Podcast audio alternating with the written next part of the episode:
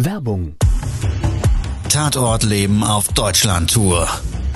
Eine einzigartige Show, perfekt für alle True Crime Fans. Erlebe echte Tatortgeschichten, spannend erzählt von Marcel Engel, Deutschlands bekanntester Tatortreiniger. Erfahre, was Marcel von den Toten lernen konnte, bei über 15.000 Tatorten. Tatort Leben live, auch in deiner Nähe. Jetzt Tickets sichern.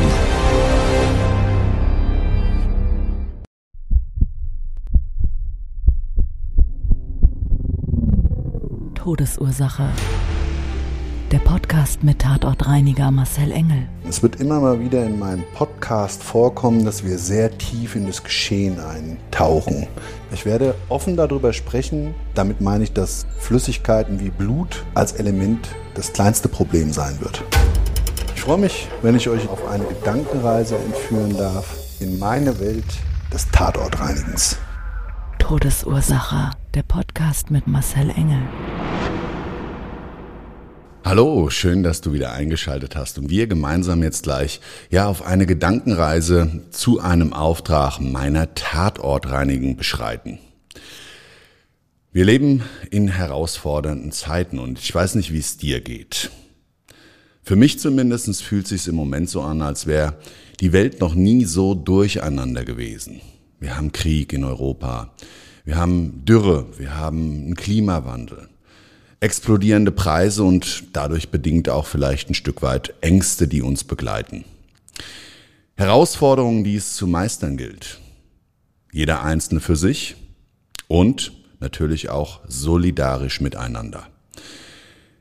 Ja, und wenn ich zu Aufträgen gerufen werde, die extrem herausfordernd sind und die vielleicht auch so ein bisschen zumindestens ein Stück weit in die Richtung Angst gehen, ja dann würde ich sagen, erzähle ich dir mal genau eine solche Tatortreinigung. Also, lass uns gemeinsam starten zu diesem Auftrag.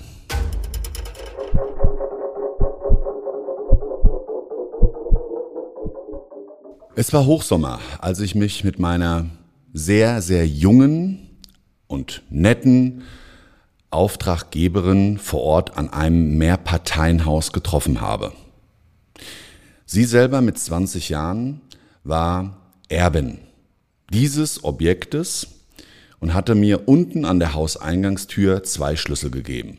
Sie sagte mir, es gibt eine linke und eine rechte Wohnung, die hat mein Papa im obersten Stockwerk beide bewohnt und er selber war der Eigentümer des Objektes.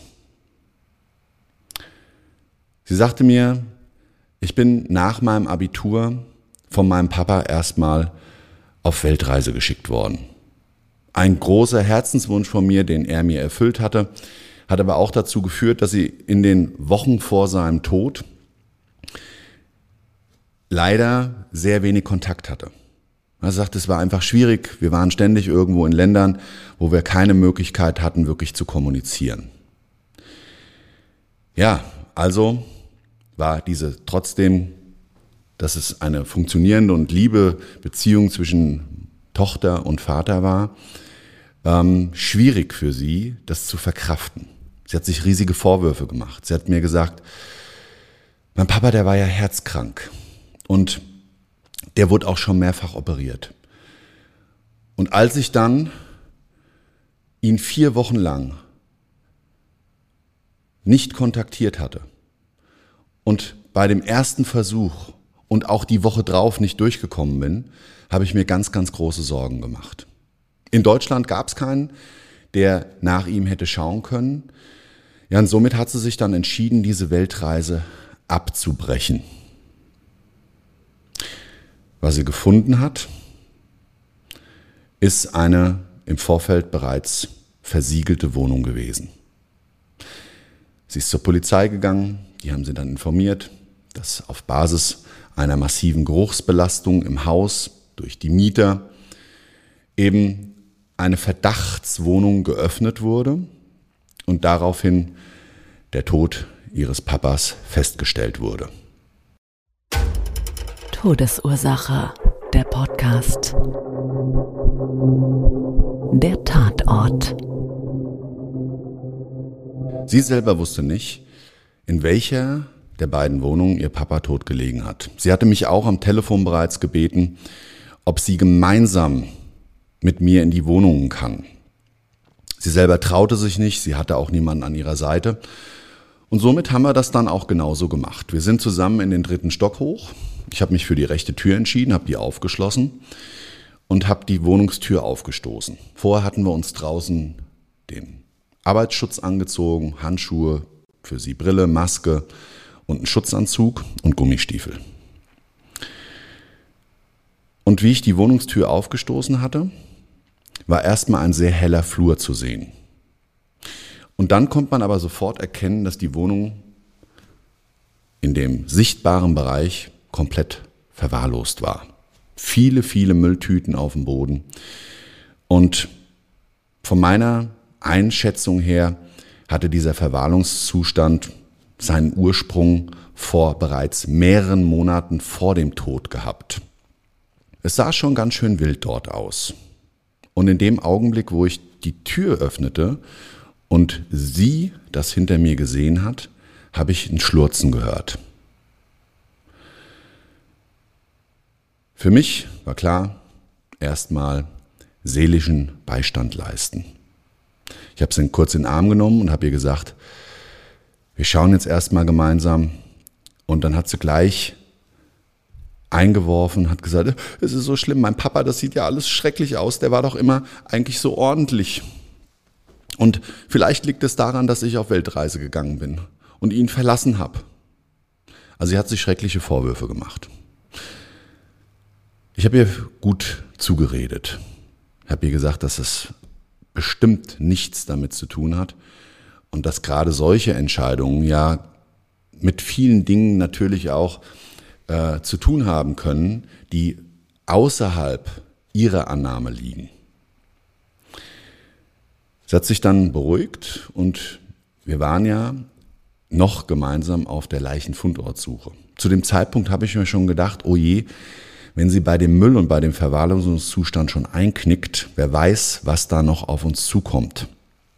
Sie hat mir auch, während wir dann ins Wohnzimmer gegangen sind, die Küche, Schlafzimmer, alles in ähnlichem Zustand ungefähr, ja, bis zum Knien hoch, überall Müll, Kleidung, Flaschen, Hausmüll, extrem viele Schädlinge zu dem Zeitpunkt auch schon in der Wohnung ähm, hat sie mir eigentlich nichts weiter erzählt, so rund um die Umstände. Ich habe nämlich da mal gefragt, mh, hm, warum er zwei Wohnungen hatte und die vor allen Dingen auch mit einem getrennten Schlüssel.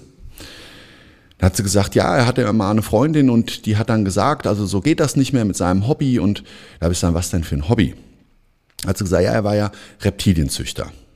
Und dann ist mir in dem Augenblick wo sie das gesagt hat, so ein großes, großes Glasterrarium im Wohnzimmer in Erinnerung gekommen. Ich habe das natürlich, wie wir durchgegangen sind, gesehen, aber ich hatte ja eigentlich sie mehr im Fokus, statt den Auftrag, dass sie mir hinter mir da nicht zusammenklappt und ständig daran gezweifelt, ob es überhaupt eine gute Idee ist, mit ihr das weiter hier zu begehen und sie nicht davon zu überzeugen, vielleicht doch draußen lieber zu warten. Aber ich bin dann nochmal zurück in dieses, in dieses Wohnzimmer gegangen und habe mir nochmal das Terrarium angeschaut. Und das war jetzt gar nicht so spektakulär, da war eine Echse drin. Ja, soweit erstmal nichts Ungewöhnliches.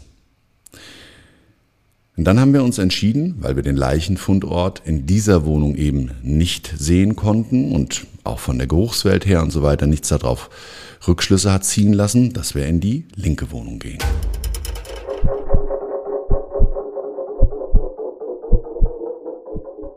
Wir hatten ein kurzes Päuschen eingelegt. Für sie hauptsächlich zum Durchschnaufen, sich moralisch ein bisschen sammeln habe ich sie dann draußen nochmal gefragt, möchtest du wirklich mit in die andere Wohnung? Weil das Bildnis des Todes kann manchmal wirklich grausam sein und ich weiß nicht, ob das für dich jetzt die richtige Entscheidung ist. Musst du natürlich selber treffen, aber es ist wirklich manchmal hart, überleg es dir gut. Sie hat dann kurz überlegt und sich dafür entschieden. Hat mir gesagt, nee, ich möchte jetzt an deiner Seite auch damit für mich einen Abschluss finden. Hat sich zu dem Zeitpunkt ein bisschen gesammelt und auch in so einer ja, Reflexion vielleicht nochmal ein bisschen als die Schuldige vielleicht des Todes oder des Verwahrlosungszustandes ihres Papas halt rausgenommen. Ja, und dann hatte ich die linke Wohnungstür vor mir. Den Schlüssel ins Schloss gesteckt, aufgeschlossen, die Tür aufgedrückt und da war schon das erste Problem.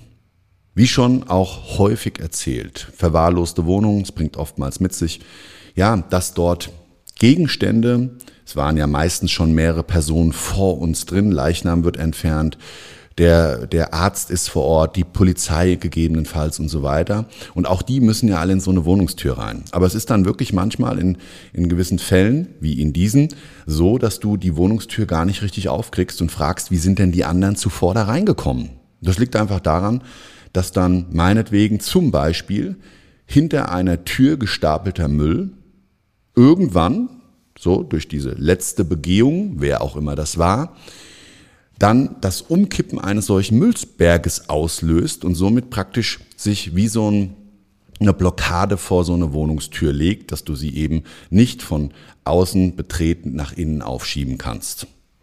Also ich musste mich wirklich mit Gewalt gegen die Tür stemmen und da war sie schon mal hinter mir komplett verunsichert. Hat gesagt, was machst du denn da jetzt? Hab ich gesagt, die Tür geht nicht auf.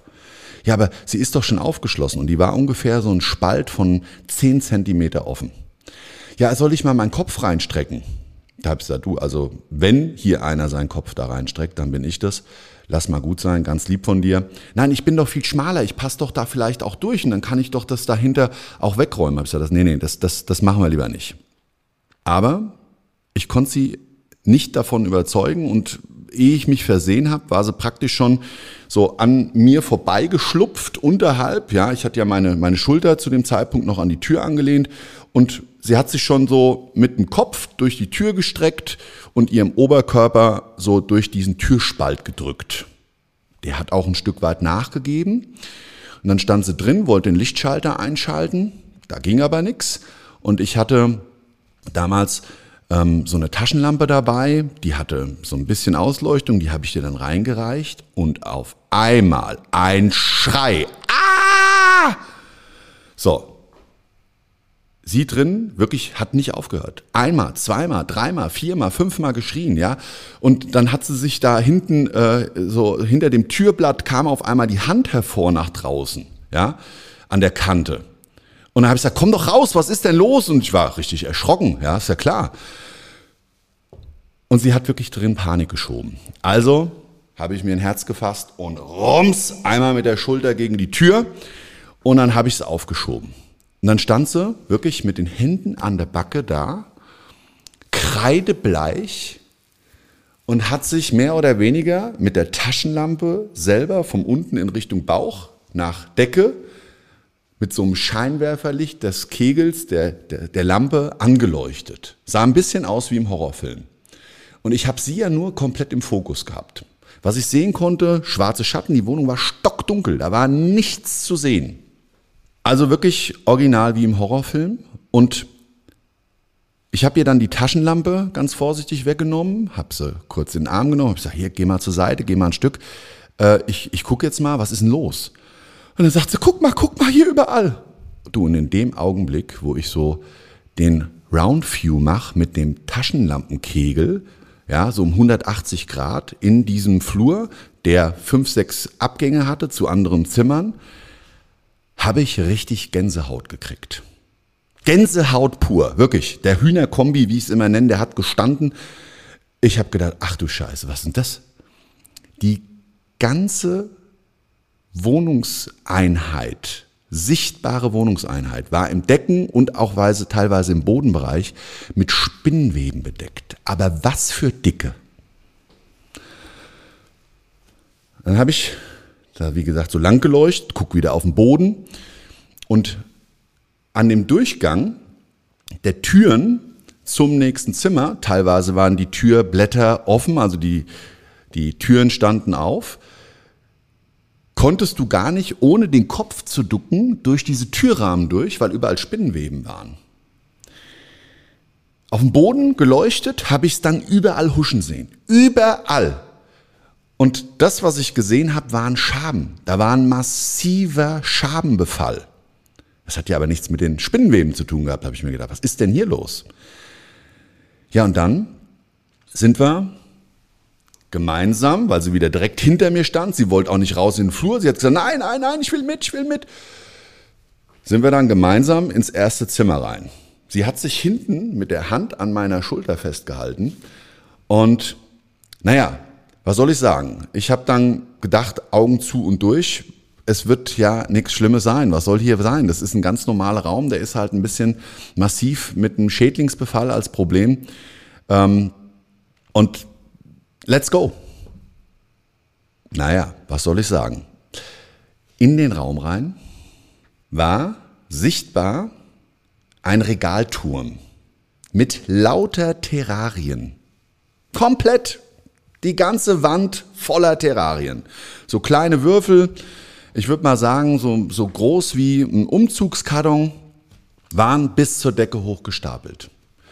Taschenlampenkegel nach links, genau dasselbe. Überall in diesem Zimmer, an der Wand entlang, hoch bis zur Decke Terrarien. Und dann habe ich auf dem Boden auf einmal eine Spinne gesehen. ich habe keine Probleme mit Spinnen, schon gar keine Phobie. Ich habe einen gewissen Grundrespekt vor sehr großen Spinnen, wie zum Beispiel einer Vogelspinne. Ich hatte schon mal eine auf der Hand. Es fühlt sich eigentlich ganz witzig an. Es kitzelt ein bisschen und wenn man jetzt eine Phobie dagegen hat, ist das natürlich ganz, ganz, ganz schlecht.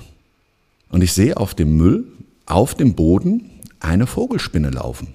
Da habe ich gesagt, was ist denn das hier? Und dann, eins zu eins zusammengezählt, ist mir es klar geworden. Der hat nicht nur eben zum Beispiel Echsen als Haustiere gehabt, sondern sämtliche Arten von Spinnen. Also das war ein Spinnenfanatiker per excellence. Und das war, wurde dann wirklich, das wurde dann extrem. Von diesem Zimmer raus, wie ich die Vogelspinne gesehen habe, sind wir mit dem, durch den Flur in den nächsten Raum.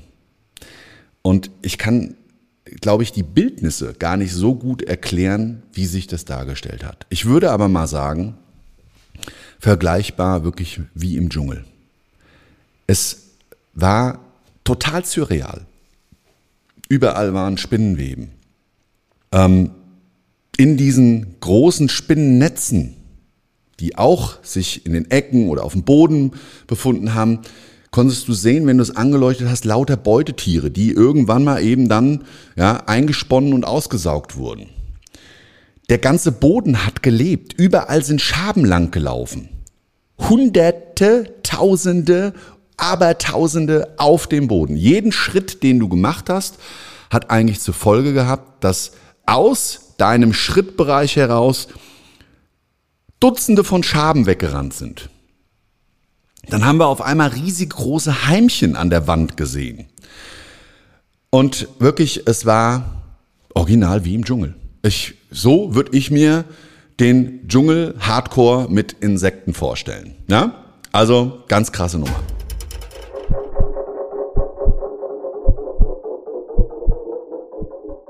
Also Leichenfundort hatten wir ja zu dem Zeitpunkt noch nicht gefunden. Und das vielleicht auch nochmal zu verdeutlichen.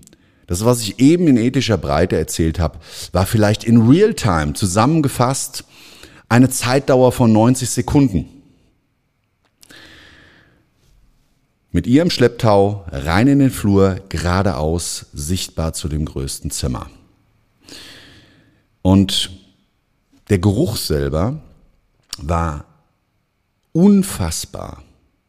Es war eine Kombination aus Fäkalien, Urin, Hausmüll und Verwesung. Verwesung eines Menschen.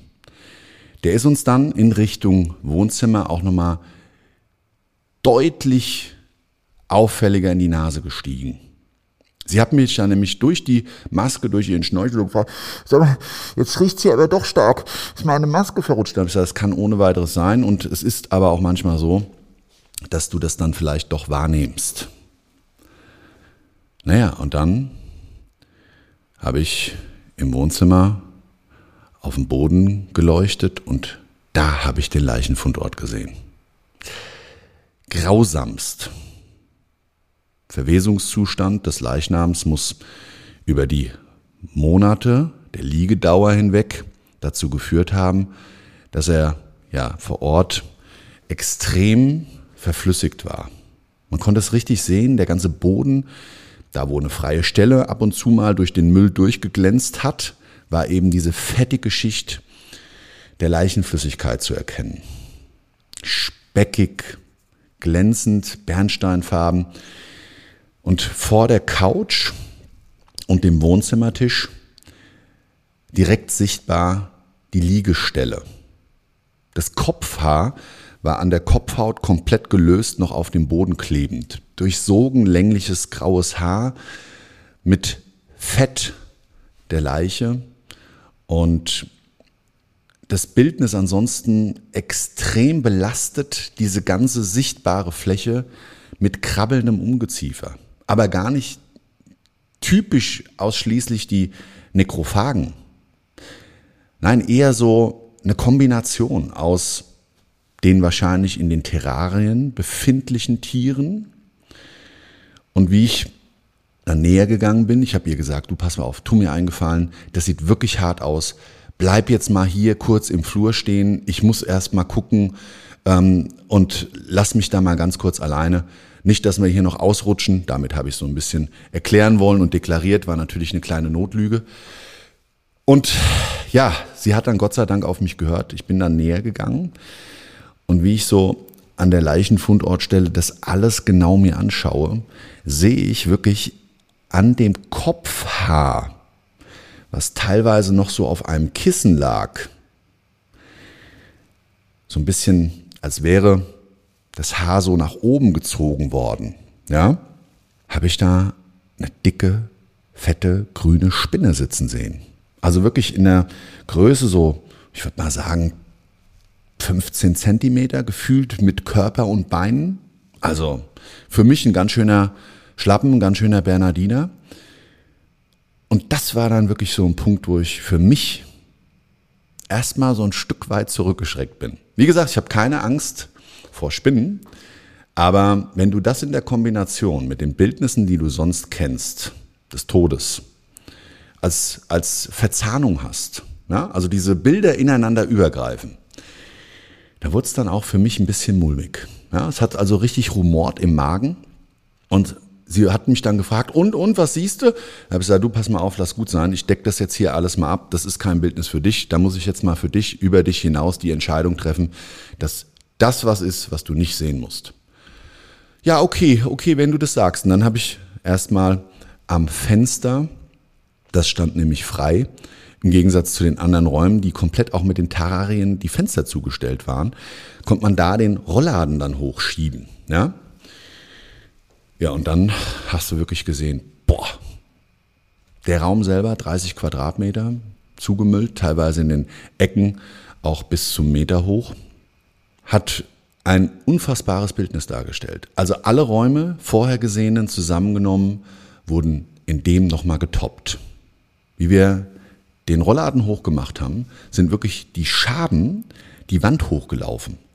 Wir haben uns dann da in dem Teil natürlich auch bewegt und wie gesagt, bei jedem Schritt sind die praktisch wie so eine, wie so ein Schatten vor uns dann weggelaufen. Unglaublich. Klar war zu dem Zeitpunkt bei diesen abartigen Gesamtzuständen, dass das kein Einzelauftrag für mich wird.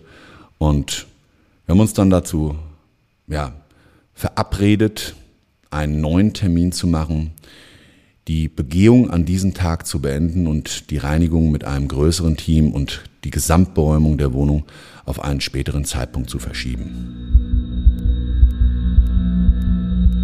Todesursache, der Podcast. Das Opfer. Bleibt am Ende noch eine Frage offen. Wie sind denn die ganzen Spinnen und Insekten aus den Terrarien rausgekommen? Im Nachhinein habe ich erfahren, dass er immer wieder zu seinen Mietern sagte, sein größter Wunsch wäre, wenn er mal stirbt, dass er ganz nah bei seinen Insekten, Spinnen und Reptilien versterben will. Er hat dann ganz bewusst seine lebensnotwendigen Herzmedikamente abgesetzt, vorher alle Terrarien geöffnet und ist dann, wie es sein größter Wunsch war, bei seinen Tieren in der Wohnung gestorben.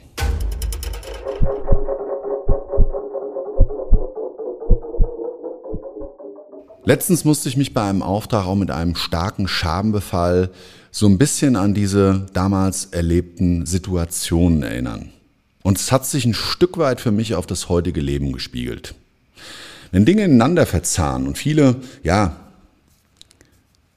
Schwierigkeiten oder Herausforderungen auf einen zukommen, dann kann das wirklich dazu führen, dass wir uns in so einer für uns eigentlich unbekannten Schwäche finden.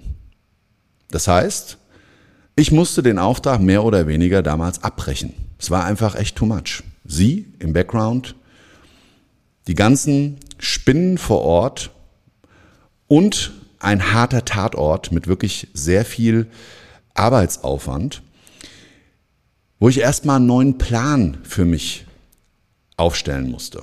Ja, wie gehe ich das an? Natürlich gab es auch die Gesamtsituation, was machen wir überhaupt mit, den, mit, diesen, mit diesen Spinnen? Ja, das sind ja nun mal lebende Geschöpfe. Und wir haben sie dann im Übrigen einsammeln lassen durch einen Experten und sind dann im Nachgang diese ganze Schädlingsbekämpfung angegangen und im Zuge der Beräumung und der Leichenfundreinigung haben wir einen wirklich ähm, für sie tollen Zustand der Wohnung wiederhergestellt so dass dieses Haus im Nachgang weder für die Mitbewohner noch für den zukünftigen Eigentümer ein Problem darstellte. Und für mich ist heute eines klar. Wir haben im Moment extrem viele Herausforderungen, die zusammenkommen.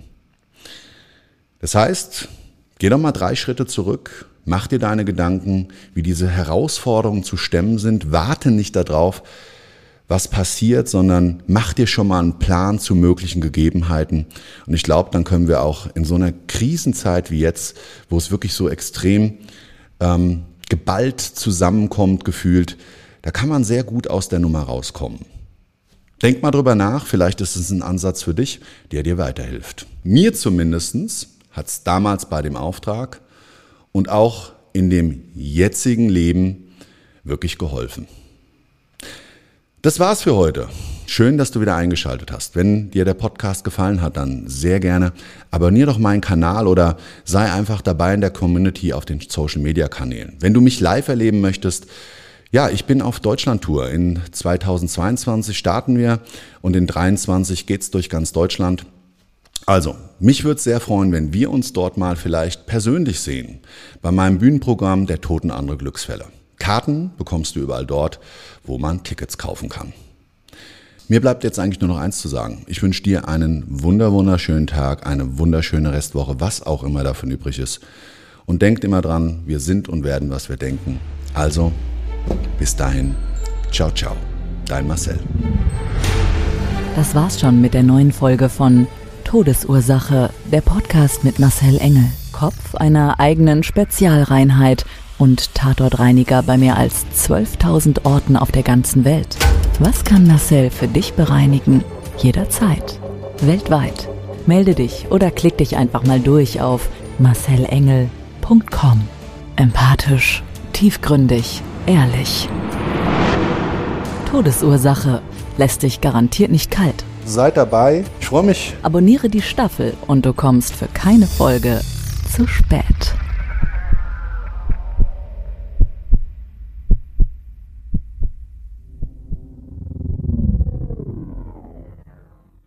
Mobbing findet überall statt. In der Schule, am Arbeitsplatz, innerhalb der Familie und im Internet. Erfahren Sie in dem Kompaktbuch Ausgemobbt, wie Sie sich gegen Mobbing wehren und künftig vermeiden, zum Mobbing-Opfer zu werden.